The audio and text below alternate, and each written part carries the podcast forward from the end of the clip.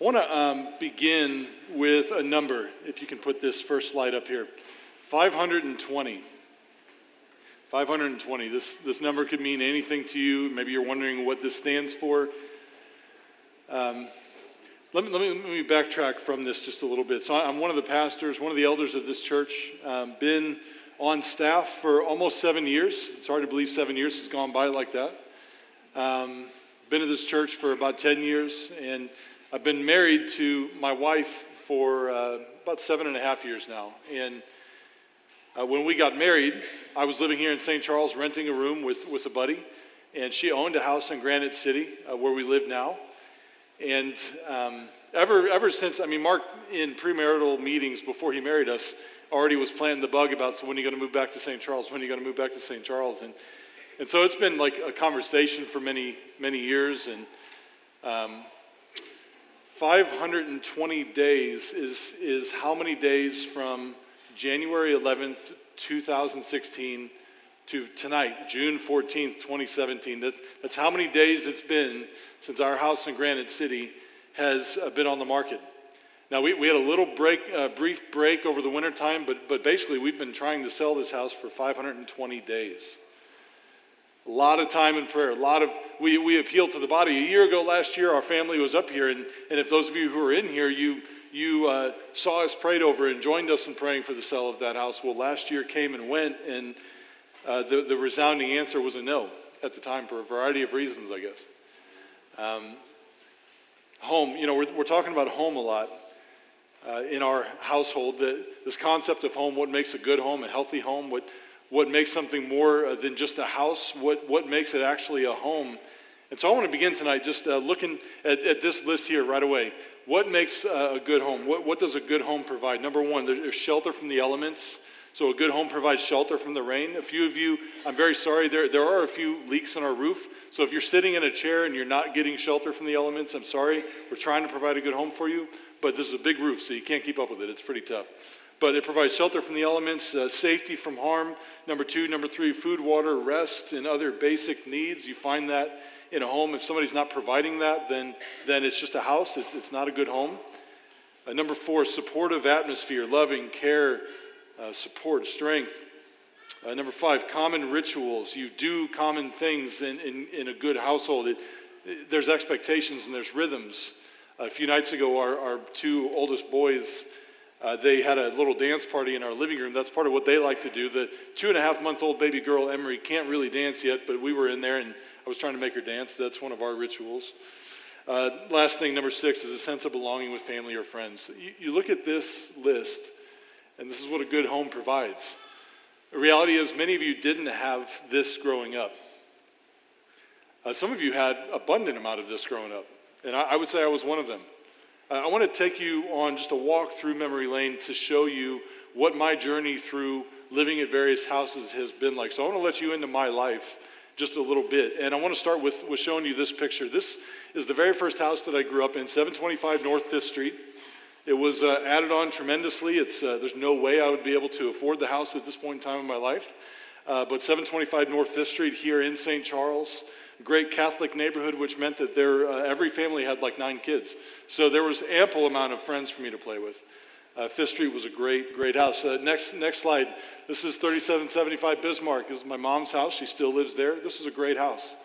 A great house where all these things were provided, that, that kind of care and love and provision. Uh, a lot of kids, a lot of friends, uh, a lot of uh, just things that I could come to expect, uh, things that were done that my mom did to take care of me, a lot of good memories in that house. I lived there from about third grade up until I graduated from high school.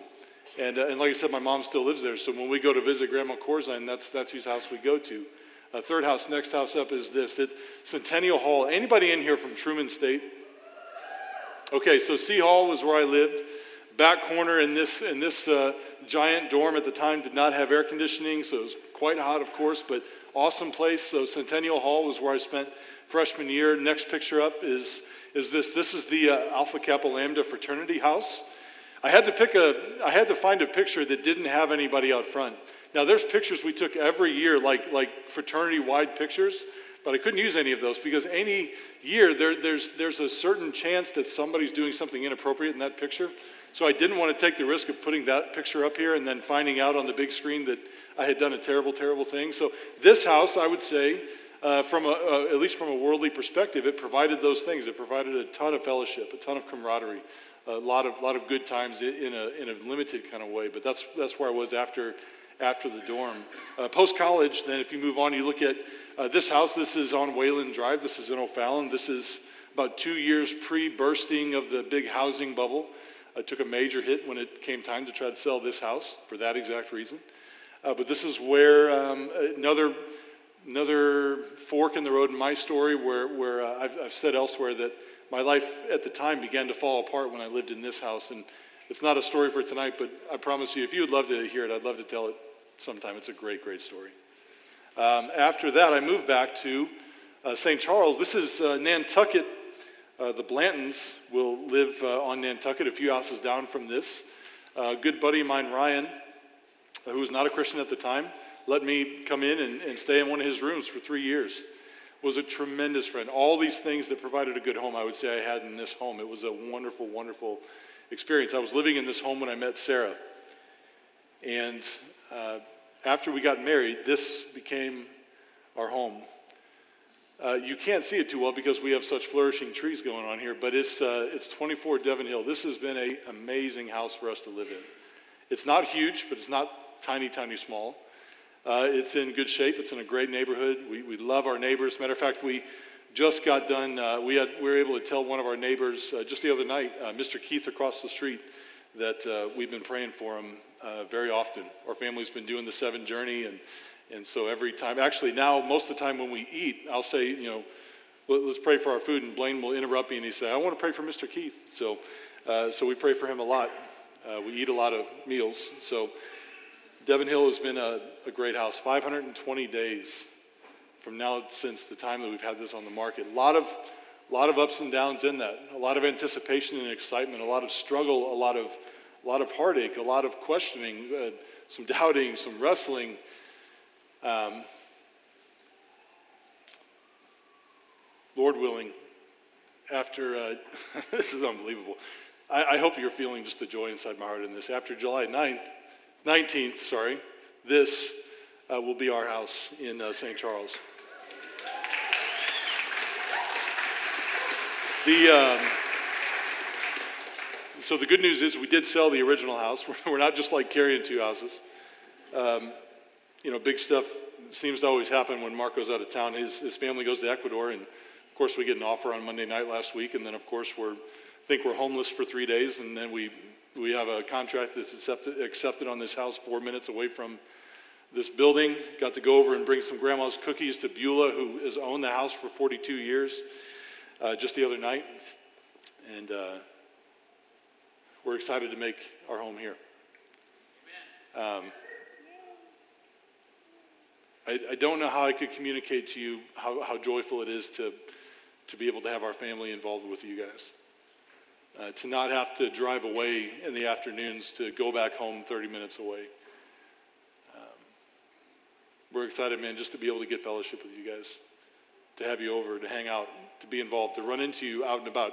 It's, it's almost humanly impossible for us to run into any of you out and about. And when we do right now, it's kind of scary because you don't expect to see any of you where we live. It's like we have a map of where all of our covenant members live. Uh, on, in our database, and it's on a Google map, and you get all these red dots everywhere, but then if you scroll over like twice, there's one red dot in Granite City, and that's been where we live. Um, the Lord's been uh, very good to us. And um, you know, for some of you guys, 520 doesn't compare to how long you've been asking for things. Um, and I can tell you that even in the no of last year, that, that was so painful to get back. Uh, things coming out of that, even like the, the likelihood that if we had sold our house at the time and transitioned our life so soon over here, there's a good chance we wouldn't have thought about having more kids. Um, just a variety of things that come into that. We, we see his hand upon us and him guiding us and leading us, and uh, he would still be God if it was 521 days. But praise God that he's done an awesome thing in our life. Uh, because of Jesus Christ, we have access to God's household, his home, and we belong in it. And praise God that He continues to add to it, and that's what we're going to talk about tonight. So turn in your Bibles to Ephesians chapter 2. We've been in Ephesians for a little while now, Craig, Pastor Craig, preached an awesome sermon through uh, the first section that's right before this one last week. And I want to put up this. This, this slide is his summary statement from last week. This is where we pick up. Remembering who you were and who you are now allows you to experience the peace of God. It allows you to experience the peace of God. In verse 17, Paul picks up and it says this And he came, Jesus came and preached peace to you who were far off and peace to those who were near. So, first of all, what's the big deal about peace? I mean, you got to wonder if, if, if, Paul is saying Christ came and preached uh, to these Ephesians, he, he could have said anything, and he came and preached freedom. He came and preached forgiveness. He came and preached grace. But I think Paul has something in mind. He's, he's ascribing something to Jesus that's very, very important. In Isaiah uh, chapter 57, uh, it says this it says, Because of the iniquity of his unjust gain, this is God talking about Israel, I was angry. I struck him and I hid my face and was angry, but he went on backsliding in the way of his own heart. I have seen his ways, but I will heal him. I will lead him and restore comfort to him and his mourners, creating the fruit of the lips. Peace, peace to the far and to the near, says the Lord, says Yahweh, the covenant God. Paul is saying, This is Jesus, and I will heal them.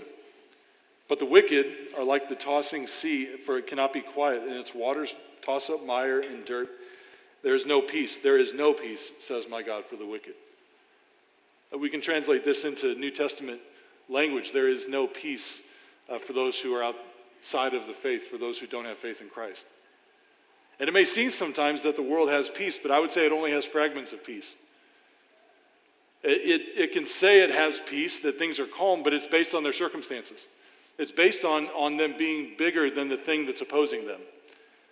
But you see, um, something important happened when Christ resurrected. Something important happened when the church began. And so, you know, Paul says to these, to these Gentiles, to those who, uh, to you who are far off, those, those, are Gentiles, and to those who are near, is, is, he's referring to Jews that make up this church, to, to the ones who've been, uh, that, that have had close access to God's covenant in the Old Testament. He preached peace to everybody. You know why? Because the Gentiles needed to hear peace. But you know what? The people who thought they were close to God needed to hear peace too, because there was something lacking under the Old Covenant. It was an eternal peace that was yet to come. And Paul says Christ came and proclaimed peace. But I, but I want to ask this how did Jesus come and preach peace to them? How do you think about that? I mean, Jesus had been resurrected and ascended for decades before this uh, church in Ephesus had existed. So, how did Jesus come and preach peace to them? Number one, after he resurrected from the grave. In John chapter 20, verses 19 through 23, there's a phrase that Jesus says many times. Next slide. He says, Peace be with you. Peace be with you. He resurrects, he reveals himself to his disciples, and the very first thing he says is, Peace be with you. He uh, goes to the place where the disciples are gathered and where Thomas is waiting for the evidence that he think demand, uh, thinks demands a verdict. And Jesus, first thing he, he walks to the room and he says, Peace be with you. And in that moment, Jesus Christ is the only person who has ever existed before, uh, uh, before or after him. He's the only person who's existed since that's been able to truly say, Peace be with you. Because he came from the grave. You see, God gave him over uh, to a bloody death on a cross, died for the atonement for, for, for our sins, every last one of us. And then God rose him from the grave, which means that in, in Christ's humanness, he faced something that was much bigger than him. But God, being rich in mercy and rich in power, rose him from the grave, vindicated him. So here's the deal the only person that, like, death is the final thing that brings unpeace, unrest, you know? So the only person that can truly say, Peace, peace be with you, is somebody who has seen death, faced it, took its worst, and passed through the other side, which is exactly where Christ was when he said that. You got to imagine these disciples uh, shaking in their boots because their, their Savior had been crucified, and yet he said that he was going to do this amazing thing through them, and they, they had no idea. They had no idea what, what was going to happen, what was about to happen at the establishment of the church and the spread of the gospel. But Jesus could show up in that moment and say, Peace be with you. Second way that Jesus proclaimed peace to them was after Pentecost. 50 days after Easter, Jesus tells his disciples, and you will be my witnesses uh, in Jerusalem, Judea, and Samaria, and to the ends of the earth. You, apostles, you, disciples, will be my witnesses. You're going to proclaim the gospel to the end of the world. 2 Corinthians 5 17 through 21, a huge phrase in that. It says, We are ambassadors for Christ, God making his appeal through us. And so, my folks, uh, here, here's what I think Jesus is saying um, You're going to be the ones through whom I preach. Through the power of the Holy Spirit, as the church grows, I will continue to preach peace to those who are far off and to those who are near. And so, if you uh, enter in tonight and, and you're wrestling, feel like you're lacking, feel like you're struggling with a sense of peace, I'm just trying to encourage you that if you're a Christian, you already have it. You may not feel it, but you already have it. It's yours in Christ. And if you're not a Christian, there's a reason why you haven't felt that or why you haven't had that because you're still facing your enemies. As a Christian, man, I, I have the greatest peace because you know what? If that house is on for 1,020 days, it doesn't matter. I have peace. Uh, it doesn't matter who dies. At the end of the day, Christ can say, Peace be with you. It doesn't matter what loss, it doesn't matter what hardships we take on. At the end of the day, because Christ has overcame the grave, he can say, Peace be with you, and he means it, and it's true. And so Paul has begun to tell them that, that peace was proclaimed by Christ to them who were far off and to those who were near. He continues on in verse 18. He says, For through him we both have access in one spirit to the Father. Access, Jew and Gentile, in one Holy Spirit to God the Father. There is no way, there's no subdivision or layers or levels of access that certain people can have to God over others. There's no, there's no uh, priest, there's no pastor, there's no, uh, there's no servant in a church that is in a holier than thou place because they do something different. We all have access. Uh, Hebrews 10 says, by the blood of Jesus Christ and by the power of the Holy Spirit, what Paul says. Galatians, uh, in Galatians, Paul says, that in Christ there is neither Jew nor Greek, slave nor, three, uh, nor free, male nor female. So there's no ethnicity, there's no gender, there's no economic class, there's nothing that will get you ahead in life to give you more access to God than the Holy Spirit that is bestowed on all who believe and have faith in Jesus Christ. We have access, Paul says, in one spirit to the Father. In verse 19, he says, So then, you are no longer, talking to the Gentiles at this point, you're no longer strangers and aliens, but you're fellow citizens with the saints and members of the household of God. Your status is different now. Some big words that, that we need to look at is, is this progression. There's strangers, there's aliens, there's citizens. So, a stranger, who's a stranger? A stranger is somebody who just passes through your land. Doesn't stick around too long, but, but he comes in, uh, maybe has a bite to eat, and he keeps going. That's a stranger. He doesn't take residence at all. And that, that's who some Gentiles were. And then some, some could have been called aliens. They, they were from a different place. Uh, they came in. They didn't just stick around for a little while. They actually set up a residence, but they still didn't totally belong there. They didn't have full citizenship. They didn't have full rights. They didn't have the, the sense of, of a home. They didn't have the sense of belonging because they weren't citizens. A citizen is somebody who has full rights somewhere. Somebody who that can't be taken away from, somebody who deserves to be there, somebody who has grounded, who has roots in that place, in that household.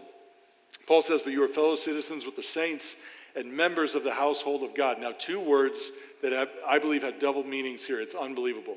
Now, the word member, if you think member, you're thinking, I've got uh, memberships to places, I've got maybe a gym membership, or um, back in the day, I, I loved my Blockbuster video membership. That was amazing. Okay? One room that had thousands of movies in it, it seemed like you could never top that. Okay? and then you take away the room and you add millions of movies, and that's when you get Netflix. So, you know, membership can be that. You, you belong to something. You're, you're a card carrying member of something. But, but remember, Paul also uses it elsewhere to the Corinthians. He says, You're one body, but many members.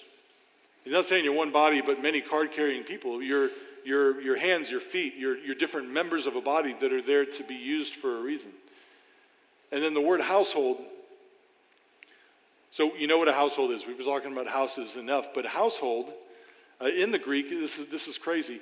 The, root, the, the word for home is oikos, and, the word for household is very similar to that. And there, there's a word in Greek that is very similar to the word that we have in English. It, the word in Greek is called oikonomia, and it's a word for stewardship. And it sounds like economy. So, Paul is telling them that you, Gentiles, who had no part in this for a couple thousand years are no longer strangers and aliens. You're, You belong now. You're saints. You, you're, you're citizens in this place, and you're members. You're, you're being used. You're being stewarded. Who you are is being stewarded for God's purposes in this household. Look at how far you've come.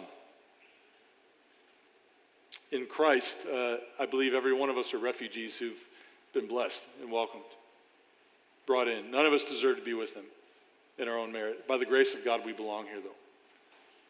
So here, here's the deal. Next slide. Um, when was the time you knew you didn't belong? I want to start off with um, maybe some lighthearted examples of that. So I was in college one time, probably living at the AKL house at the time, as you saw. And I'm going to the gas station, I'm getting a soda, I'm going back out to the car, and I, I had a white Ford Tempo. Anybody else in here ever have a Ford Tempo? Nope. Probably a reason for that. It was a cool car for a few of us. Um, so I had a white Ford Tempo and a red interior.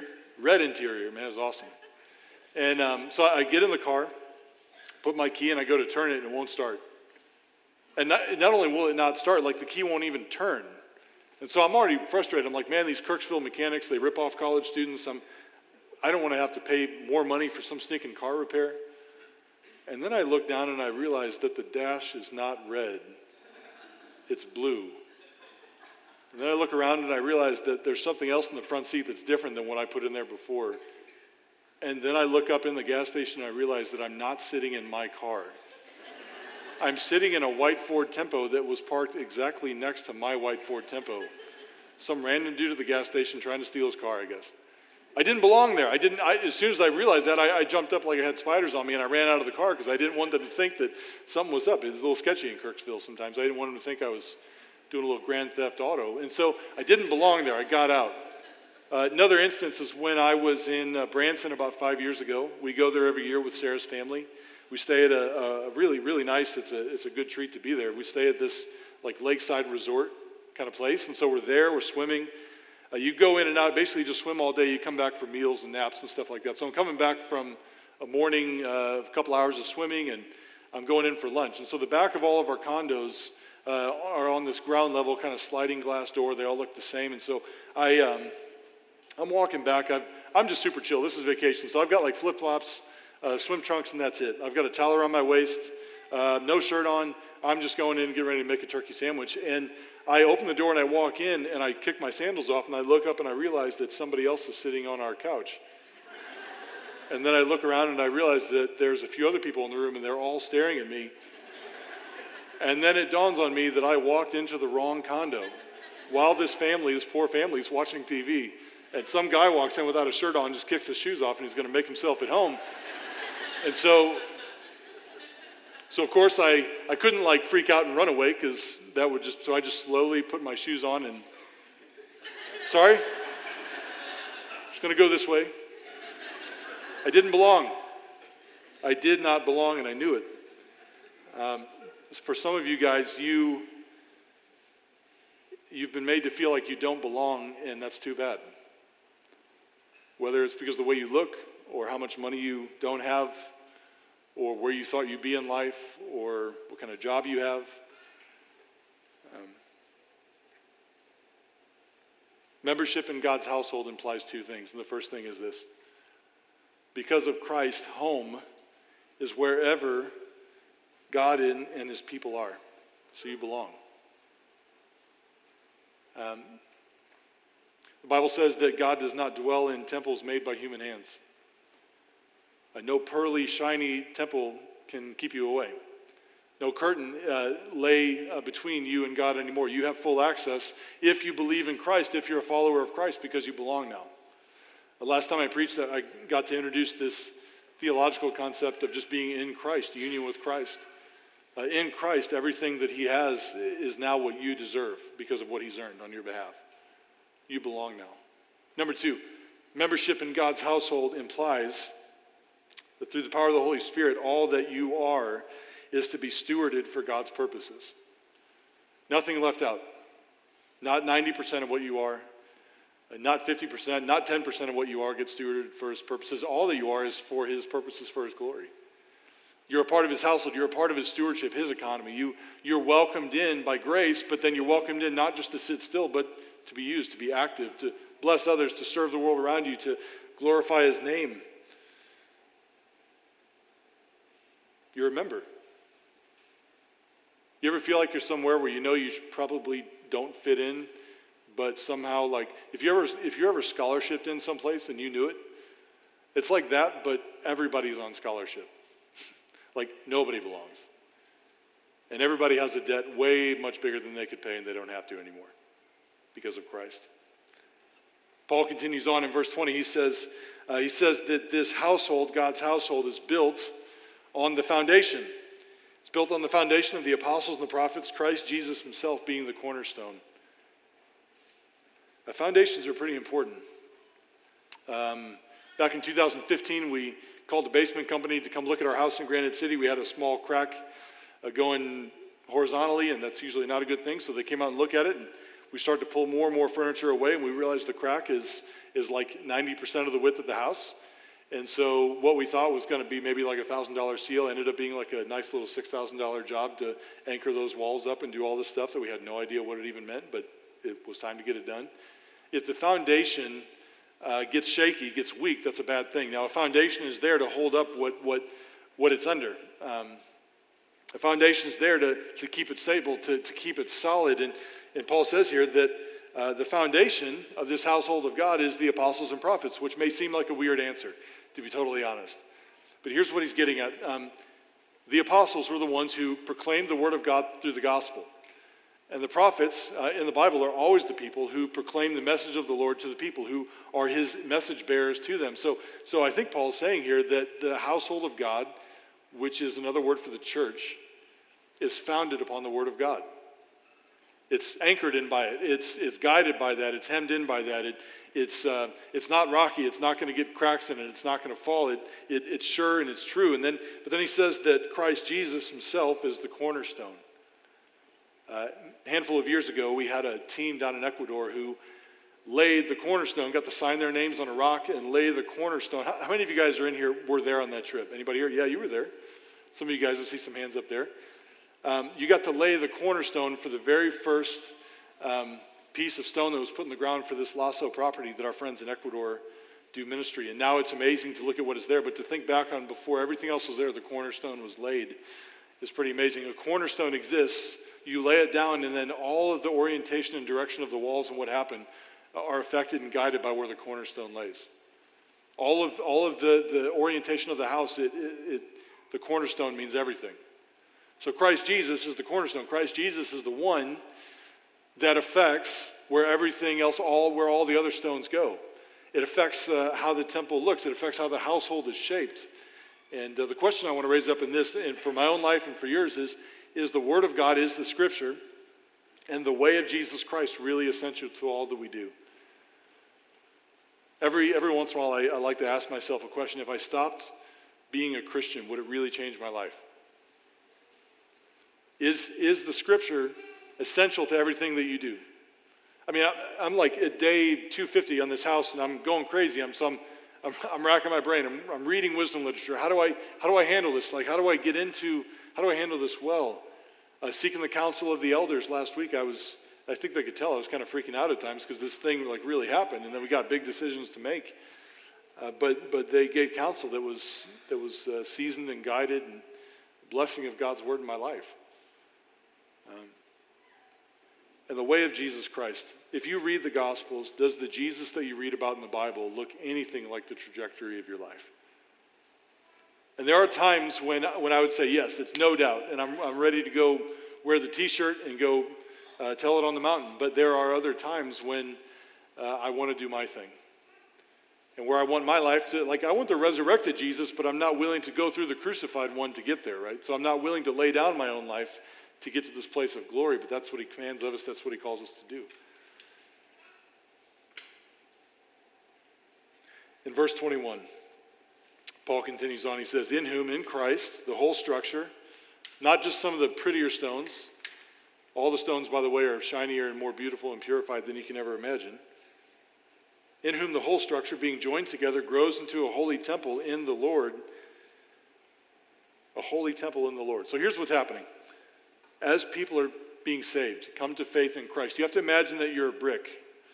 You're one brick. And uh, by itself, even if it's like a golden brick, like think of Solomon's temple, like an amazing looking edifice. One brick would have been awesome. It even could have been a huge brick, but it's still just one brick. But what Paul is saying is that as God saves more and more people, uh, every uh, individual that comes to Christ is, is saved into being a part of this household, this structure that's growing into being a temple. Paul says elsewhere that your body is a temple, a temple of the living God. And so we, we have to face the fact that something amazing is happening around us and through us and with us. Uh, you may walk in here and you think, man, this is, uh, this is maybe a great church, or maybe some of you think it's okay, or maybe, maybe some of you identify with people here, I don't know. But um, if I were to tell you, if I, if I was going to tell you my bird's eye view right now, and if I looked out and said, this is what the temple of, of the living God looks like, that would be kind of a surprising statement. But in his, in his sovereignty, in his provision, in his grace, this is exactly what he wanted by his own free nature, his own free will. This is what he wants his temple uh, to look like, to start with these building blocks and to work from there. Um, what's the temple used for?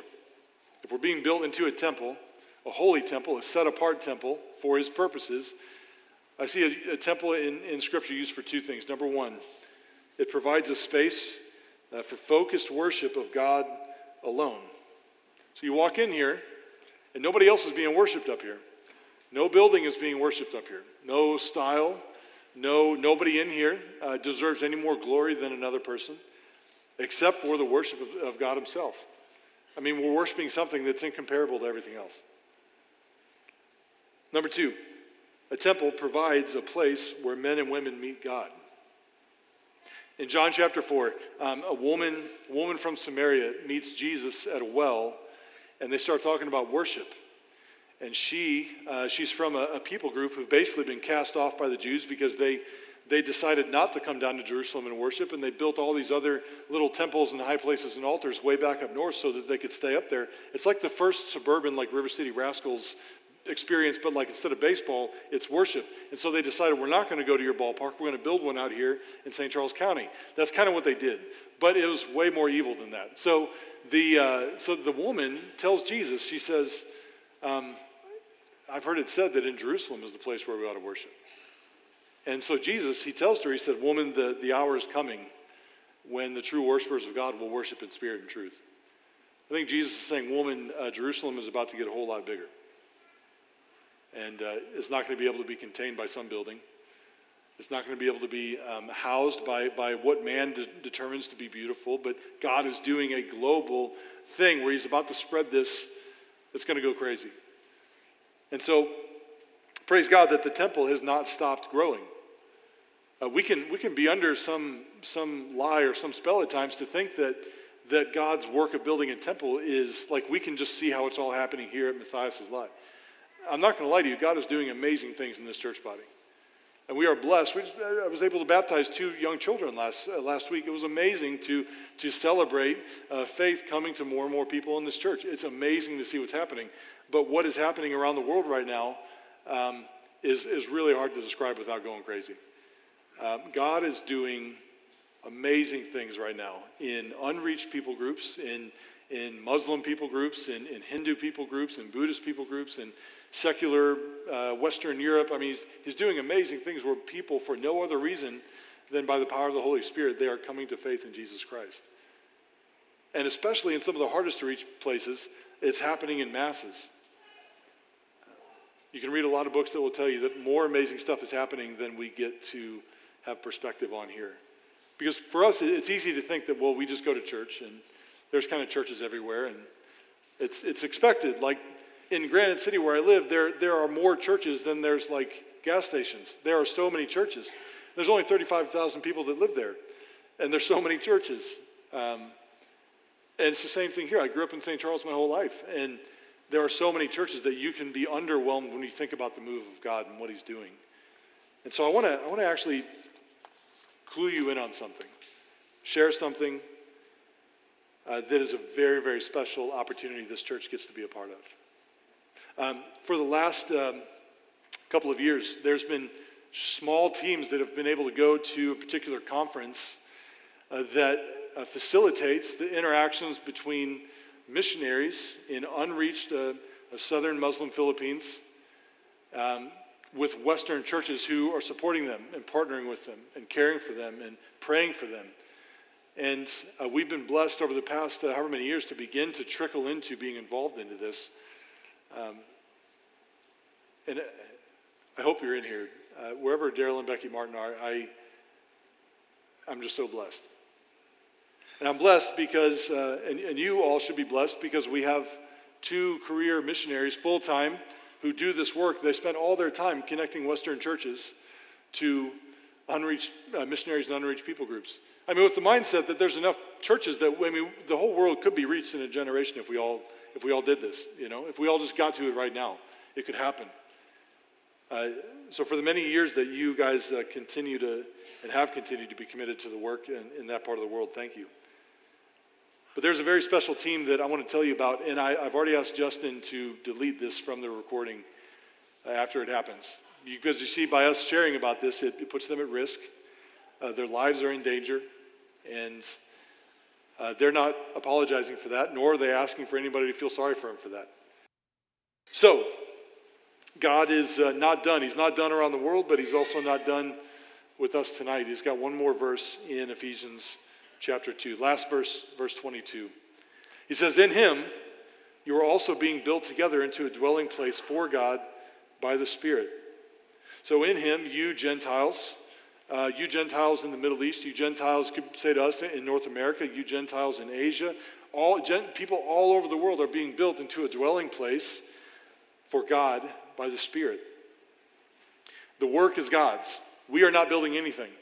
I mean, we can build a building, we can set up chairs. We did set up chairs today, a few of us. Um, we can do that work, but we can't really build the building. We can't build the temple. That's God's work. He's the one who's saving. He's the one who's communicating faith in Jesus Christ to more and more people every day. So he is doing that work. It's a, it's, it's a, a passive work on our part, but it's active on his part. And he's doing that. But I'm just going to level with you. If, if you're like me and you read that God is dwelling within his church, he, he's doing this so that he can dwell within us, is quite a scary thought it's a really daunting thought because I wonder, man, like, I don't know that I always feel like God is like in my midst. How does this work out? Well, I'll say this. Next slide. If God dwells within you, because you may be trying to figure out where you fit into this. If God dwells within you, you are neither the object of worship, you're not the show, you're not the deal, but you're also not, to quote a great Pink Floyd song, you're also not just another brick in the wall. There is, a, there is somewhere between that where we rest.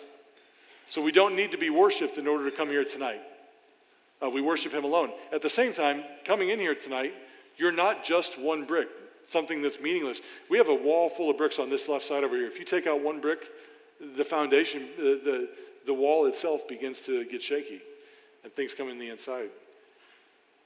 Every one of you in Christ are valuable are loved, are cared for, are, uh, have a place in what God is doing in his household, have gifts, have, have things, have time, have resources, have desires, have your life to steward for him. And he's brought you into here for his purposes. So we're not the object of worship, but we're also not just nothing. Uh, we are somebody. We're not the somebody, but we are, we are somebody in Christ because he's given us grace. Amen? But there are implications on the church if God is uh, dwelling in us. Number one, together, when people enter, they experience God's presence. When people walk in tonight, do they experience the presence of the Lord? Because God is dwelling within us by the Holy Spirit. Jesus says, Where three or more of you are gathered, I'm there. He says that for a reason because when, when, when you just look at one brick, it might just look like a brick. But when you get a few bricks together, you start to see that something has, has been built, something, they're walking into something, they're, they're encountering uh, the love of the Father in there. When people walk in, they experience God's presence. Number two, the dwelling place provides structure. So this church, uh, whether it's here on Wednesday night, whether it's on Sunday morning, so you can think about the Lot family environment, uh, the structure that we give is, is because every good house is supposed to provide shelter, safety, and structure. Uh, so we, we have an order of worship. We seek to be guided by the word. We seek to, to, to do things um, guided by what he wants, believing that there is a certain way uh, that he wants us to do this. He's not a God of confusion, but a God of peace, a God of order. Number three, Uh, the responsibilities change when guests become members. Now, you may know what it's like to show up someplace and just to be treated, but when that guest, and praise God, we had, we had two people who were guests in our lot family on Sunday. It was just such a blessing to meet them and to get to know them a little bit. But when you have guests that begin to still act like they're guests a few months later, it's not so, um, it's not so joyful. You know, when you put your muddy shoes up on the couch, you realize, hey, why don't you take your muddy shoes off? You, you, you're no longer a guest. Why don't you contribute to this kind of thing? When you uh, become a member, of the guests, um, your status changes. Number four, the dwelling place is a party house. Now, you got to remember this. I lived in a party house, okay? And I have no idea why the world thinks it has a monopoly on joy and partying because most of my fraternity brothers did not have peace. It was an escape. You know what I'm talking about. It was an escape. Now, that's not, that's not peace, that's not joy, that's running away. But for the church to come together, if people are going to experience God's presence, are they going to experience a party? Are they going to experience something joyful? Or are they going to experience somebody who's going to say, Get off my lawn and get out of here, get out of my house, you know? It's my house. No, the opportunity that people have when they walk in here is not to say, Man, they look like awesome people, but to say, My goodness, I can tell that God is doing something among those people. God has done something. I heard story after story after story of people who are talking about evidence for the power of God in their life and ways that they've received this tremendous gift of grace that they never deserved. The dwelling place of God's household is a party house. And lastly, number five, the doors and windows are meant to be kept open. So, my friend who I roommated with uh, last year in the Philippines, um, he was blessed uh, to not have to worry about who was going to hear outside. And I, I mean, there's people that show up to the stoplights and their windows are down and their music is high. And I would almost be telling the truth when I would say, I hate those kind of people. That's not who I am, okay? I'm like the kind of guy that turns the music down and I like roll the window up and look forward. But the reality is, I've been saved by the blood of Jesus Christ. I have been saved by the blood of Jesus Christ. And I'll just say it again I've been saved by the blood of Jesus Christ. My sin is not counted against me. I have peace with God, and that means that I have peace with other people who have peace with God. That means that my life has a totally new trajectory now. That means that I've been given a gift that I could never pay back. And God just wants me to rest in that. He has preached peace uh, to me, and I have it. And it doesn't matter the next obstacle that comes my way, Jesus Christ is still Lord of all creation. And so, because that is true, everything else falls from that. Um, the reality is that we often fall short of these things. Uh, this household that Paul speaks about in Ephesians, this household that we try to be in this particular local church body, the household that we're blessed to be a part of and support around the world as God continues to move in places like Ecuador and the Philippines. It's amazing, but it's not perfect. Uh, we fall short. P- people talk about getting burned by the church because we're still human beings. Uh, but um, we long for a day, and we, I would say it's more than longing, we anticipate a day when uh, all of this is totally fulfilled. So the household of God today and the household of God in eternity, um, they're not the same thing. And today is good. I am blessed to be a part of this church. And I count it an honor to be a, to be a part of this church. But the reality is, is what God has for me and you, for the temple, one day, uh, Everything else pales in comparison. Jesus said, In my Father's house are many rooms, many rooms, so many rooms. Revelation 21. Revelation 21 gives us a foretaste of this. It says this Then I saw a new heaven and a new earth.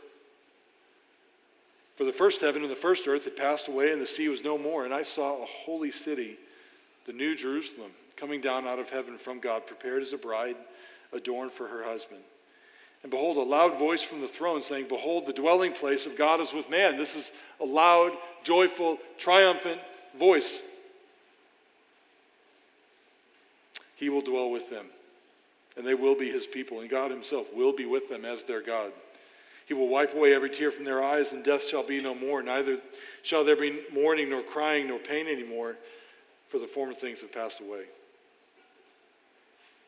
Here's my encouragement tonight for you and, and for me.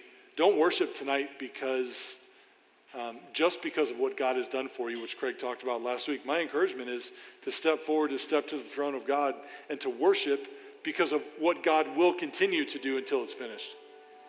The household of God is not done being built. The gospel is spreading to more and more places around the world right now at this moment. It's spreading to more and more households in this very city, and we get to be a part of that. And whatever happens with his mission, he has done something, for those of you who are in Christ, he has done something that cannot be compared to anything else. It is amazing the peace that he's given you. He's the only one that could speak it, and he's the only one that could do what he did to secure it. So, church, tonight we have an opportunity to worship, not because we are awesome, but because we've found peace by the one who defeated death. That's our hope tonight. God, I pray that you would bless my brothers and my sisters with, God, just a deep founded joy a joy uh, that doesn't, doesn't have to be mustered up, a joy that doesn't need to be conjured. God, I thank you for making alive what was dead. God, I thank you for overcoming our sin. I thank you for overcoming our faithlessness. God, thank you for giving us faith through the power of the Holy Spirit and for guiding us and giving us access to you, not just tonight, but for forever in Christ now. So, God, I pray for those who have stood outside the house for so long thinking that they would never deserve to be welcomed in. I pray that you would share the welcome, that you would show them that none of the rest of us ever deserved it. God, we thank you that you've changed us. God, we thank you that you're not done working on us. And we thank you that you're faithful to your plan.